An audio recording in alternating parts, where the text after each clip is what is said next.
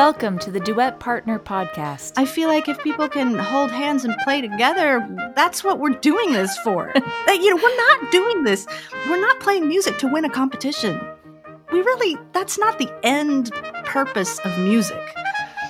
The purpose of music is to bring us together. Laurie Niles loved playing the violin, attending both Northwestern and Indiana universities to study music. But she also loved to write. She followed two career paths as a violinist and a journalist until 1997 when she combined her two loves to start violinist.com. Since then, violinist.com has become a gathering place for violinists and music enthusiasts from around the world, with Laurie leading a community of passionate musicians through her influential online platform. Laurie has had a rich career teaching, performing, writing about music, and creating music communities. And like many of the teachers I interview, Laurie got her start in music in another influential community, her public school. I was very fortunate when I was about almost nine years old that my public school uh, had a music program and they came around to all the classrooms. And I saw a little girl play the violin and I thought, oh, I want to do that. Uh, so that's how I got my start in the public schools. Um, and then I was also very lucky that. Um, a very fine violin teacher lived down the street. So, um, so you know, I got going there. Um, I grew up in Denver, Colorado, um, and played in lots of youth orchestras there the aurora youth orchestra the denver young artists orchestra anyway um, and then um, went to northwestern university where i majored in music um, and then indiana university where i majored in um, journalism so, um, but I still kept going with music the whole way through. And so, um, you know, and I've continued as a, a symphony musician and as a teacher. Um, so I've played in a lot of different orchestras, uh, starting with the Omaha Symphony and then the uh, Colorado Springs Symphony, and then as I move west, uh, the Pasadena Symphony more uh, recently, um, and did all my Suzuki training uh, when I was in Colorado, and and here I am. Wonderful. So um, it's very heartening how often I hear that story of people getting their start in the public school uh, music class. Um, that's that's yes. such a that's such a heartening um, part of your story, and and and one that is is happily quite quite frequent, and and that's great. Um, did you did you know from an early age that you wanted to pursue music professionally? Was was teaching always on your radar?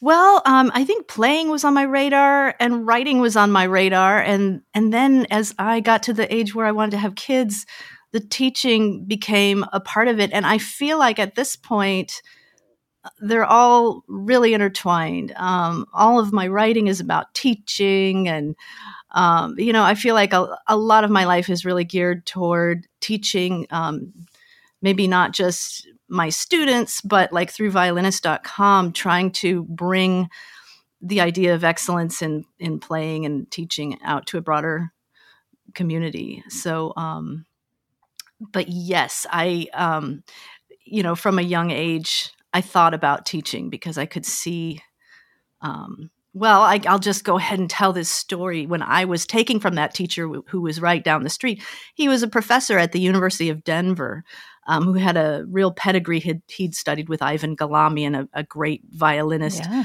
of the 20th century. And um, his wife, though, was experimenting she was a pioneer in the Suzuki method. And my my lessons were upstairs, and there was this window where I could look downstairs on her studio, and, you know, I was a little more of an advanced student uh, from she was teaching you know little tiny beginning students younger than i was when i started.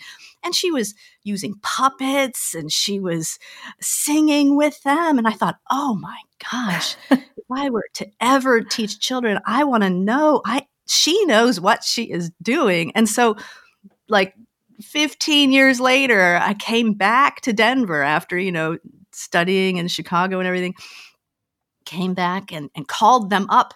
And she said, Oh, well, you know, uh, this this is Jim and Jackie Maurer in Denver, Colorado. Oh, Jim is teaching Suzuki pedagogy at, at the school, and he was teaching all the things that she was doing. So you know, between the two of them, um, I feel like they really taught me how to teach. And so I, I studied how to teach. Oh, that's fantastic so, to have that kind yeah. of that that vision so early on of somebody that you want to be like as a teacher and seeing that impact on young students. That's that's wonderful.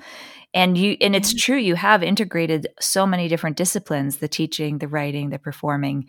And tell us about your uh, your move into into journalism. So it sounds like that was something that you you said you had an interest in writing early on as well. Did you see that uh, were you able to sort of foresee the future of, of how you could integrate those two or did it happen more organically? Yeah absolutely not um, so I really pursued those things very separately from a very young age. So, you know, I was playing violin, but then from about fifth grade on, I kept a diary every single day. Mm-hmm. I wrote and wrote and wrote. I must, I practiced writing a great deal, as much as I practiced violin, if not more sometimes, I think. Um, and I studied both disciplines, both in undergrad, you know, and in um, graduate school.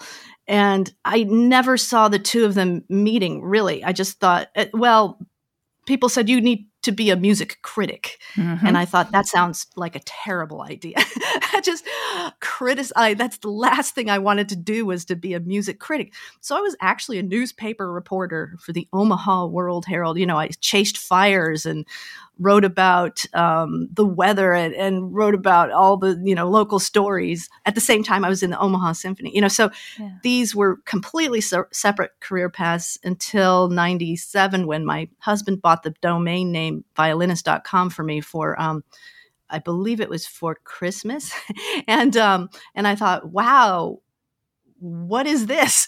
I mean, it was before the internet, really. I mean, I had no idea what to do with it, but I kind of knew that it would be a journalistic thing, and um, and so I feel like um, you know, not only do I write a blog, I got to sort of invent what it was. Yeah, you know, I, so I, early, right?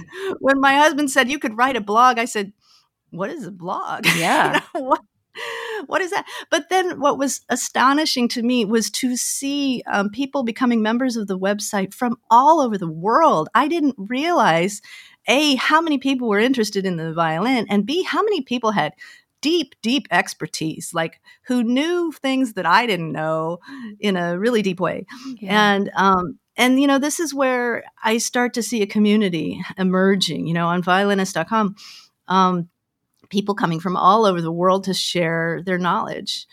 Um, and, you know, it was humbling actually. I thought i knew a lot about the violin and i realized wow there's a lot of people that know a lot more than i do and i can i can learn from that. And i think people really can learn from each other. Yeah so so did you promote the growth of violinist.com did you advertise it what were your goals with it when you started it or did it did people just kind of really find it evolved I mean, because my goals back then, you know, the first thing we did was allow people to put their resumes on violinist.com, like mm. Facebook for violinists. Yeah. That was even before we had a discussion board. Then we had a discussion board, and I learned a lot about um, people being nasty online. Oh, even back then, huh? um, guiding a discussion, you know, and, and then we started the blogs, and, and there was more articles, you know, they're almost like ma- magazine articles that we have online.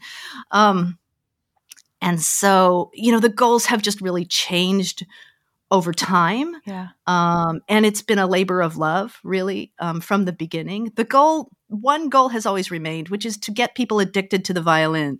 Well, and, you know, a the tremendous resource. Goal, yeah. Yeah. The overall goal is to hold up examples of excellence, yeah. um, excellence in playing, excellence in teaching, excellence in community, um, excellence in the violin, the instrument itself, just so that people can go forward with that knowledge and and strive for it in their own studio or in their own playing or when they look for violin, that kind of thing. Mm-hmm. Tell us about the books and how those came about those evolved just simply because I had done over the years um, on violinist.com. I did a lot of interviews with violinists um, and violists and cellists, but uh, mostly violinists. um, and I realized that, you know, I had done, I don't know, um, dozens of them. And, you know, by now it's probably several hundred. Um, and so I just um, took the best ones and uh, formatted formatted them into a book, and you know, sort of wrote some introductions and and made them work for uh, for that kind of um, medium of a book. Mm-hmm. Uh, but so um, that has been an amazing thing. Uh, just an amazing privilege to be able to talk to violinists like Joshua Bell and Hilary Hahn and um, Philippe Quint. Just you know, each book has like uh, twenty seven, I think it is, um, yeah. interviews, and um, what amazing, uh, what amazing artists. Is there? I mean, I know it's probably impossible. Are there like two or three learnings that you could pull out from that experience? I mean, sort of guiding principles that that were a through line for all of those artists, or well, probably not a, fr- a through line, but you know, it, it seems like there was a, a, little bit of a different thing that I would learn from each artist. For example, Hilary Hahn has this amazing ability to just always stay herself. You know, everything she's done over the years, she does this thing where she um, she does a hundred days of practice. I know my, my daughters are doing that along with her this time around. Yes. Oh my gosh! Well, she posts everything onto Instagram, and it's so. Um, she makes herself well it, it, it, seems so vulnerable you know what i mean yeah. you know to to do that and yet she just it's just wonderful it's so inspiring um and you know she's she's taken these various mediums you know social media and she always does something that's entirely herself, you know. Mm-hmm. Um, and she does things like takes breaks. Um, the very yeah. first time I talked with her, which was probably, oh my gosh, 15 years ago, maybe more. She was taking a sabbatical and then she took another one last year. You and know, she literally really... doesn't practice when she does that, right? Isn't that what that right. means for her? Yeah. Doesn't practice and, and doesn't perform? Right. Wow. So it's it's a real it, that that idea of of rest, recuperation, um, feeding your artistic self that's amazing. Um, and then there were some really humorous things too. Like I, Sarah Chang talked about um, about her concert outfits, you know, and this is something that was really important to her. Yeah. And, and, she talked about having like a, a little accident where the the um, the she replaced all the buttons with snaps, and she started the Mendelssohn, and they started coming. Up. Oh, a wardrobe you know, malfunction. yes. A wardrobe malfunction, and you don't think of that in classical music, yeah. but it was just the funniest story, you know. And and she's such an amazingly poised person you know if, if you wanted to take a snapshot of someone who um, has the look and just mm, you know it, it's just yeah. really funny um, yeah. oh, and um, yeah there are actually just so many you know i'm trying to to think right now i talking to ruggiero ricci i had the wonderful privilege of talking to him before he died um, he was a child prodigy. And it was so fascinating to talk to this person who was, I think, in his 80s or maybe even 90s about how you know they had to pretend that he was still young and and um and then when he became just an adult he had to completely reinvent and prove himself anew yeah. um and I think that's something that a lot of people can sort of relate to, but but he had to do it in such a public way, and mm. um, so yeah, there's just a lot of things um, that I learned about perseverance and I don't know yeah. reinvention. I'm gonna I'm I'm gonna buy these for my uh, for my girls for my my musicians. Are they they are they available in most? They're available on Amazon. Okay. If you just uh, probably if you Google Laurie Niles, they're called okay. violinist.com interviews, and there's two books, and they're very family friendly. Great. So um, so no scandalous you know, stories. Your teenagers. no, not really. I mean, yeah. you know, there's people talk about some serious stuff. Sure. Um, but you know, one of them was a Chinese woman who grew up during the Cultural Revolution. She had, she had to hide in her basement to practice, and the only way they got music was when somebody would come from the Soviet Union and copy it by hand. They'd give, you know, they'd say, "Can we use your music?" And they would they would go in the dark, you know, copy it by hand and give it back to them. And so just some amazing stories, wow. really, wow. of people doing a lot to become violinists. Yeah. you know. Yeah. Well, I know you've told me that your own studio right now is quite small, but I can't imagine anybody better to talk about this idea of building community than the founder of, of violinist.com because you really are the one who's brought so many violinists together over the years. And so there's so many things that we we could have we could be talking about today, Laurie. And obviously, you know, you're such a wealth of knowledge. But uh, when we talked previously, we landed on this idea of how to build community instead of competition within a studio. And yeah. I I love this idea, and, and I'm excited to explore this with you. And I have a little story of my own to sort of kick us off, okay. um, which um, you know it, it, it, it's a it's just one of those things that is burned into my memory uh, from those formative middle school years. And I, as I mentioned, I was a I was a competitive pianist, and my beloved piano teacher uh, paired me up for several years in a row with another one of her students as a duet team, and um, it was a fantastic experience. I I'll, I'll, call him Carl. His his name wasn't Carl, but I'll call him Carl. We were a great duet team, and we won practically every competition we entered playing piano duets. Um, it was really fun for me. It was hard for me to perform solo uh, just because of nerves and stuff. So playing duets just totally got rid of all of that. We had a great time. But because Carl and I were similar ages and abilities, he and I also were frequently entered in the same solo competitions and even in the same divisions. And whenever that happened, Carl always beat me, always. And I have so many pictures of him holding like the first place trophy and me holding the second place trophy. Mm-hmm.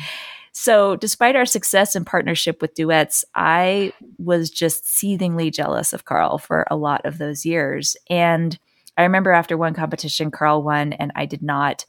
I remember being in the car in the parking lot outside of the competition facility, and I was sobbing in my mom's lap and just yelling. I just remember saying, I hate Carl. I hate him so much. I hate Carl. And this was very unusual for me because I just didn't, you know, I didn't hate people. That wasn't particularly my nature. But I just remember that visceral feeling, feeling so strongly about this and feeling so conflicted because, as I said, like we were a good duo, you know, and we won a lot and he was a perfectly pleasant guy and he was nice to me. Um, but you know i and i know that my teacher most i think the, the thing that i take away as an adult is that i really admire my teacher for for trying that right she recognized that that there might be some feelings there putting us side to side and, and maybe she shouldn't have put us side to side in every competition as, as often as she did but i really admire her effort to mitigate that through the duet work right and by showing us that mm-hmm. There was room for both of us um, we could actually strengthen each other, right? Our partnership with Lift All Boats, um, and it did. We had a lot of a lot of fun and a lot of success with that. So. I'd love to love to hear your response to that. Do you do you think my teacher did the right thing? Would you have done well, anything differently? Like teacher was you know, a piano is kind of unique in a way mm-hmm. because it's not like you can be an orchestra. Yep. Um, Very you can be a collaborative ensemble opportunity. Yeah, yeah, and so I think it's kind. It's pretty wonderful that she paired you together to do duets and, um, you know, and to get to know each other in that way. Um, you know, so that you had that context for some kind of relationship, you know, and not only just the competitions. Mm-hmm. Um, and then there's the whole competition question. You know, competitions are for horses. Uh, is it Isaac Stern that said that? Of course, there's an Isaac Stern competition now, but um, but they serve a function. And every time I talk to somebody who's won a competition, they they have a function. It, you know, it serves the function of making you work and practice and strive and. Um, well, you know, let, us unpack something. that a little bit more, like that that idea of competitions. I mean, they do have a, a they have a purpose for an individual student, as you say, they provide a deadline, they provide a goal, motivation to practice. Um, yeah, what are the what are the pros and cons of that from yeah? From I, I think so much depends on a person's personality. I don't know if competitions are for everyone. Um, you know, for some there for some people, just straight up collaboration and and forming a band or forming a mm. chamber group or you know might uh, you know, doing live performances might provide the kind of um, motivation that they need to work on things. Um, and so I think that's always the that's always the question for a teacher, you know. And I, I, have about twenty students, and they're about like they're ranging in age from five to high school, and um, and uh, many of them are siblings, and I think about that a lot. Um, siblings playing the same instrument, um, and you really need to as a teacher i always I, I, really subscribe to the suzuki idea that you have to meet every child every student where they are at at this moment in time and allow their progress at the pace that they are are going you know are able to go.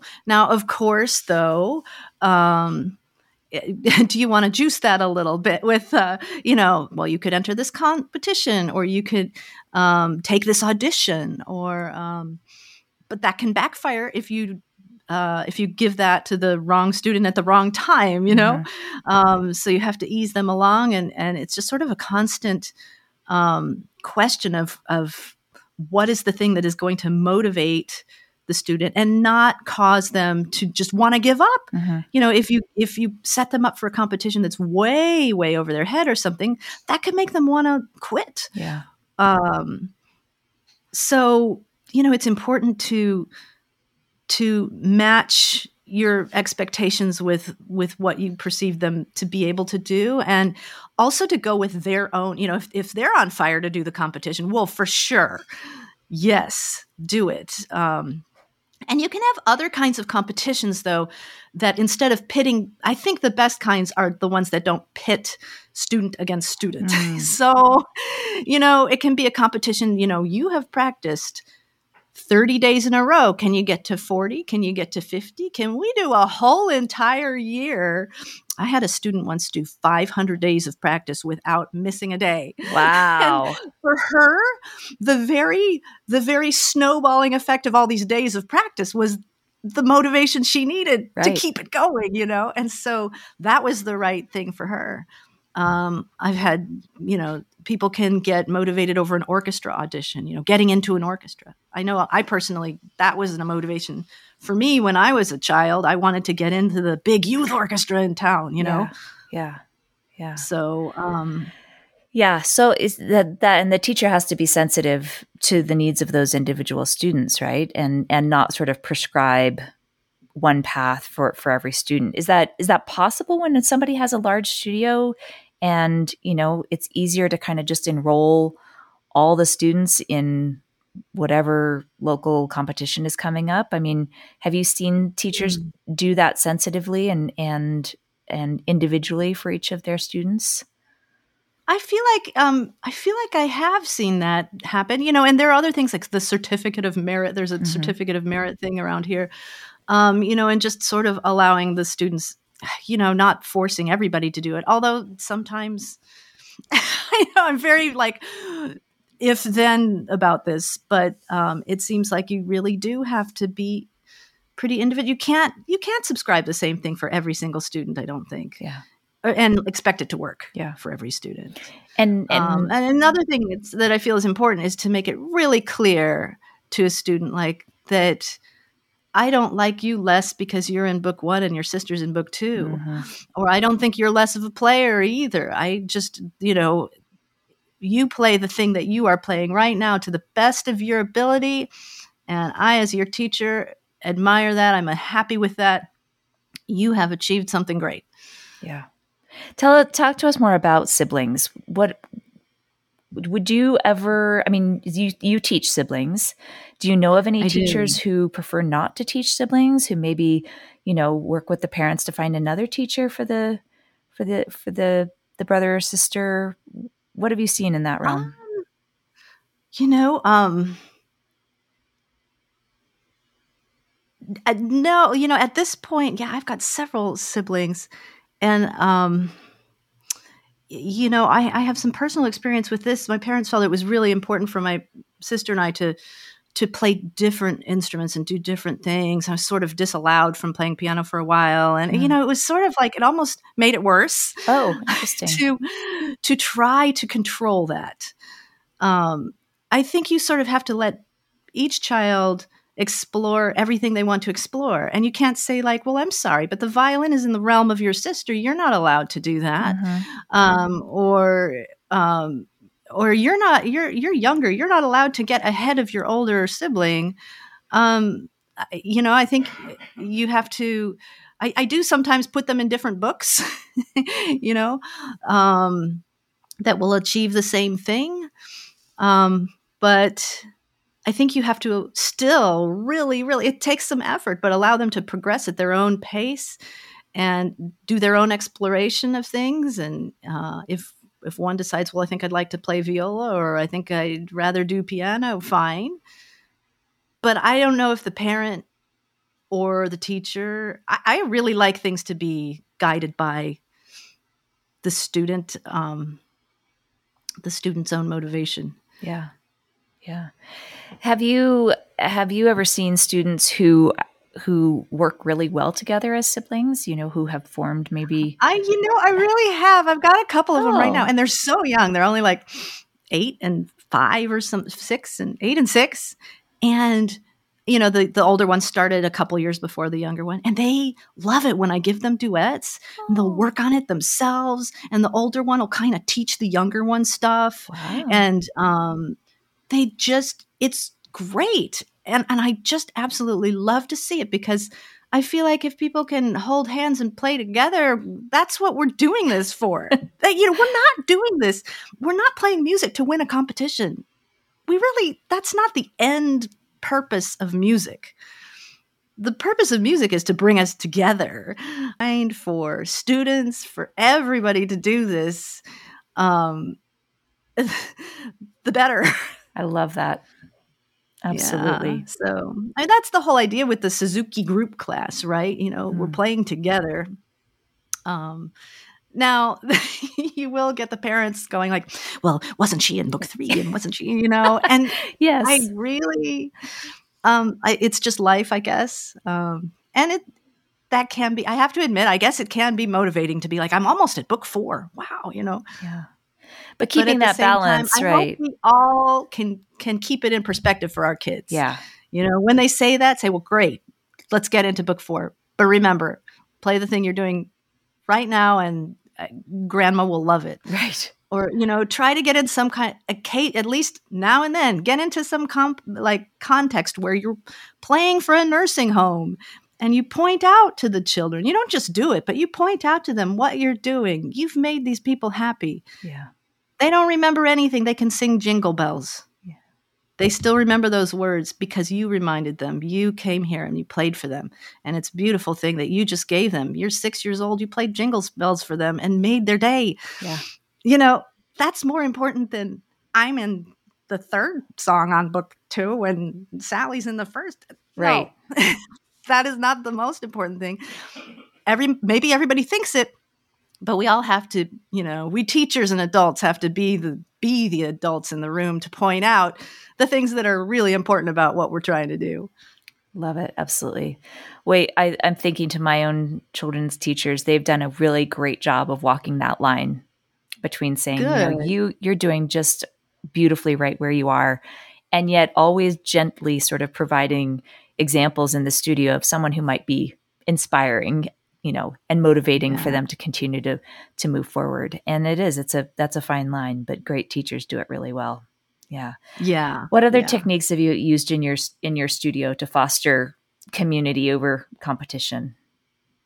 hmm well you know there is the pairing of people with duets you know it's um performing um pairing duets you know just trying to keep the focus on the music Um, but you know, I think another thing is to just make sure to give them that affirmation that they do need, you know, when they accomplish something to, and it has to be real. When you praise a student, it, it can't be just, "Hey, great job," you know. So, you know, you have worked all summer long on your spiccato, and look at it now. Do you remember where you were? And now look at your bow, bow is bouncing and it's even, and you really, really, I'm so proud of what you've done. I think it helps to get that affirmation from your teacher um, so that you're not looking for it, you know, by being better than Sally. Yeah. Exactly. or, you know, just to, to, to make sure that you're, um, you're noting, remember how that was impossible for you. And now it's easy for you. This thing that you think is impossible right now is going to be that easy in six months. um, you know, just to make sure that those kind of goals are there. Yeah. So, as a teacher, you know, I got started teaching maybe 30 years ago, and I have my ways of doing things. And, and you know, um, technology certainly has evolved, and um, and I use my computer for a lot of things. But um, tell me a little bit about Duet Partner because I'm really interested in like what kinds of things you know could be all brought together into one um, platform, yeah. if you will. And that's exactly the idea behind Duet is that we're bringing all of a music teacher's digital needs into one platform. And I love that we're talking about it on this episode because we are talking about duet partners working together, right. you know, literal duet partners. yes and working together. Um, and that's, of course, where the inspiration for the new name came from. We were Music Teachers Helper, which is also a very descriptive name of what we do. But I think Duet Partner adds that sort of collaborative um, uh, musical sensibility to it, a little bit of a,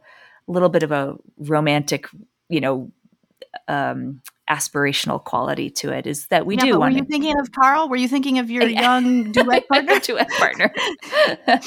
yeah. Well, yes. On the very best of days, we we really were in sync and we did very well together. So we really lifted each other up, and that's that's the idea behind duet partner. Yeah, we we want to be the digital partner for music teachers, and you know, I totally understand that somebody like you started your studio 30 years ago. You know, we don't want to disrupt any any good strategies and systems that you have in place. But I think for a lot of students, uh, for a lot of teachers now coming into the industry, you know, they've grown up with technology, they've grown up with SaaS companies, software as a service companies, everything from you know Google to to um, to products that they've used in in school, um, really serving them well. And and I think that um, that there's a very natural adoption for some younger teachers who are just coming on the market. One thing that I've heard from a lot of teachers is that that it's very hard to get started as a teacher because it's isolating. Um, you're not quite sure what the best tools are for you. There's lots of advice out there, and so we hope to be a platform that new teachers can come to and just find all of their accounting, all of their scheduling, all of their communications, all of their web hosting, all of their online video, online teaching needs, all of the digital tools that they need to do all of that in one place. Well, your 20 students are very lucky to have you, and the violinist community has been so lucky to have your perspective as well.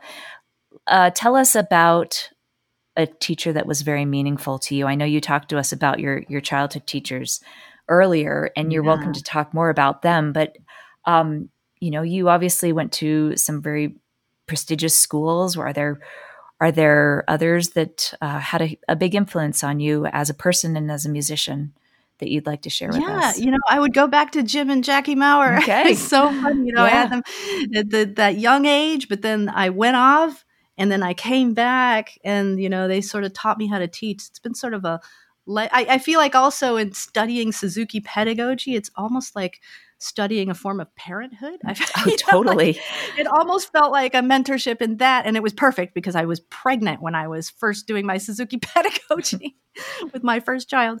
So, you know, to me, that was meaningful. But certainly, I had some wonderful teachers um, at Northwestern University. Uh, Gerardo Ribeiro, just watching him play was amazing. He was sort of a child prodigy and, um, and he pushed he pushed hard you know and um, he's like oh you're gonna do a sophomore recital I'm like wait a minute don't people only do junior recitals you know so um, I really learned a lot of technique there. And then at Indiana University, I was studying journalism, but I took lessons, and my teacher, Henryk Kowalski, was wonderful. I still remember in his kind of Polish accent, you know, he just wanted more, you know, and he said, If you have a lemon, would you squeeze the last bit of juice out of the lemon or would you just throw it away? You know and i said oh i, I, I guess i would He's like, go do it you know?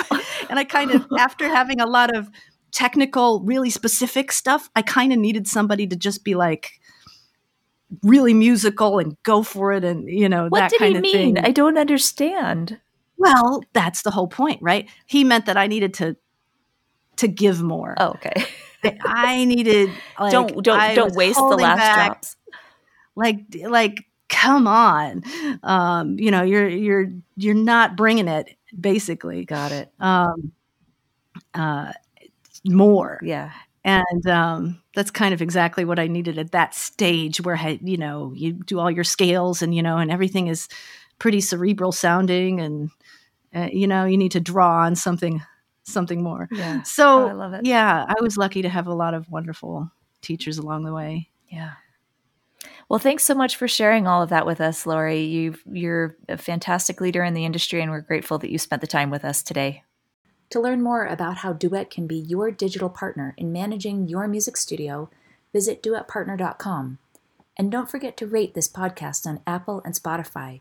We give monthly prizes to those who take the time to rate us on those platforms. Thanks.